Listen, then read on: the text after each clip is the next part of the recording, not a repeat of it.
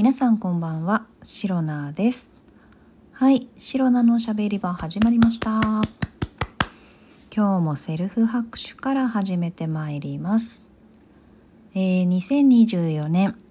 2月21日、第338回目の配信でございます。はい、今日はですね、えーちょうど昨日ですね、私いつもね、食事をしながらとか、えっと、家で夕飯の時ね食事しながらだったりとか、えーお風呂上がりにストレッチしながら YouTube とかを見ながら YouTube? うん YouTube を見ているんですけれども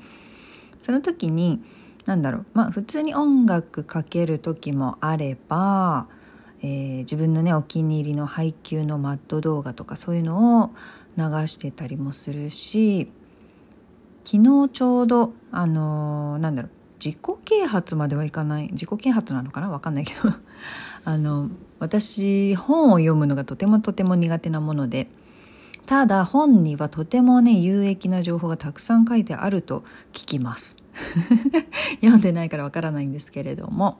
そんな、えー読書が苦手なシロナが、えー本の情報を取り入れるためにしていることがございます。それはですね私は本は一切読まない。むしろ読めないタイプなんですけれども本を解説している動画がたくさん YouTube に、えー上がっております。それらをもう片っ端から見ております。もちろんねその動画の、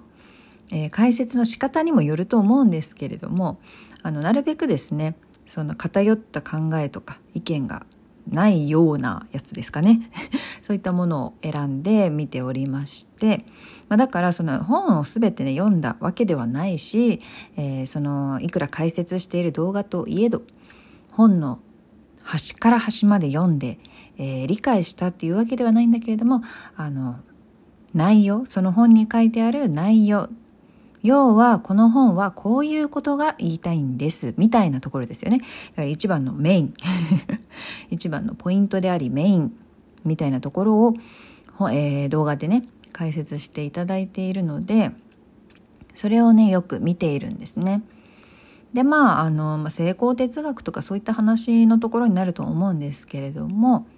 そういった動画を見てああなるほどなるほど。ああなかなか行動できない人はこういうことが原因なんだなと。ああ確かに私もそういうところあるかもしれないなと。そしたらこういうふうに直したらいいのかとかあこういう考え方をすれば、えー簡単に、ね、簡単にできるかもしれないんだなみたいな。そういうね、えー考え方のポイントとか、まあ、そういった助言みたいなところをね取り入れてなるべく あの独学で人生生きようとするとなかなか大変なので。独学の人がほとんどかとは思いますがなるべくですね自分がこういうふうに過ごしたいように過ごせる。そういう人生が、えー理想かと思いますのでそのためには何が必要なんだ何をするべきなんだっていうのをね、えー考えられるようにそういった、まあ、本は読めないんですけれども本の情報を解説してくれている動画を見ることによって私白菜は、えー本に載っている情報を取り入れるようなものができています。大丈夫かな？伝わってるかな？うん。そこでね、まあ昨日、普段からそういったもの、そういった動画をよく見ているんですけれども、昨日はなんか時間の使い方、まあ、やっぱりですね、1日24時間ありまして、その時間を、えどのように使うかによって、まあ、やっぱり自分の人生、こう変わっていくのか、変わっていかないのか、良くなっていくのか、悪くなっていくのか、みたいなね。そういうところがどんどんどんどんね、えー分かれてくると思うんですね。で私はその時間に関してはね、えーお金と時間どっちが大事だって言ったらね間違いなく時間を取るんですけれども まあまあまあお金を取る人もきっといるでしょう。それはね別に悪いことではないと思うんですね。価値観の違いかと思います。で時間はそれぐらいね大切に思っているんですけれどもその時間に関わるところですごくねあの胸に刺さったと言いますか響いた。そういった言葉がございますので皆様にもお伝えしたいと思います。えー1日24時間。これはお金持ちだろうが貧乏人だろうが1日24時間は変わらないですね。はい、もうほんとその通りよねって。い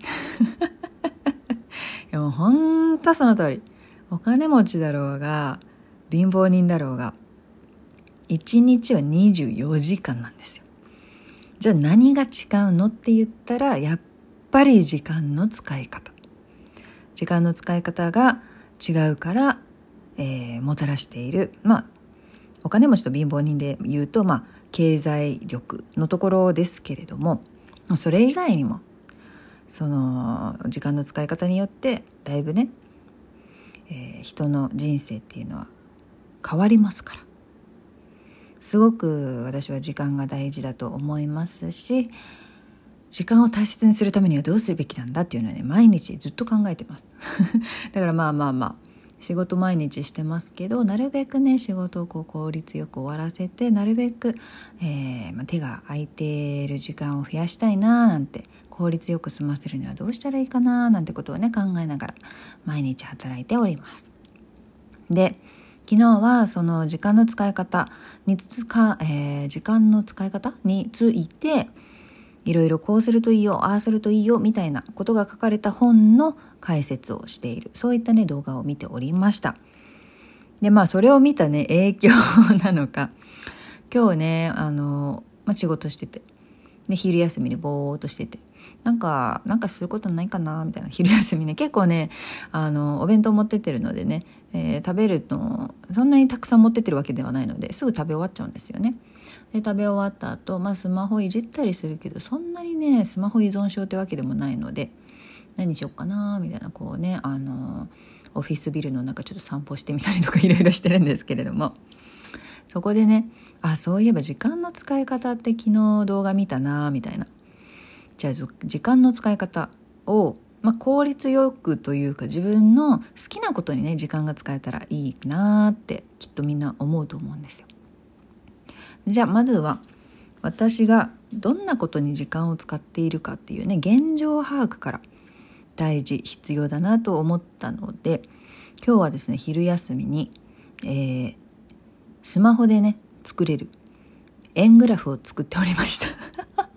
別に円グラフじゃなくてもいいんだけど円グラフが一番分かりやすいかなということで。で1日24時間というところから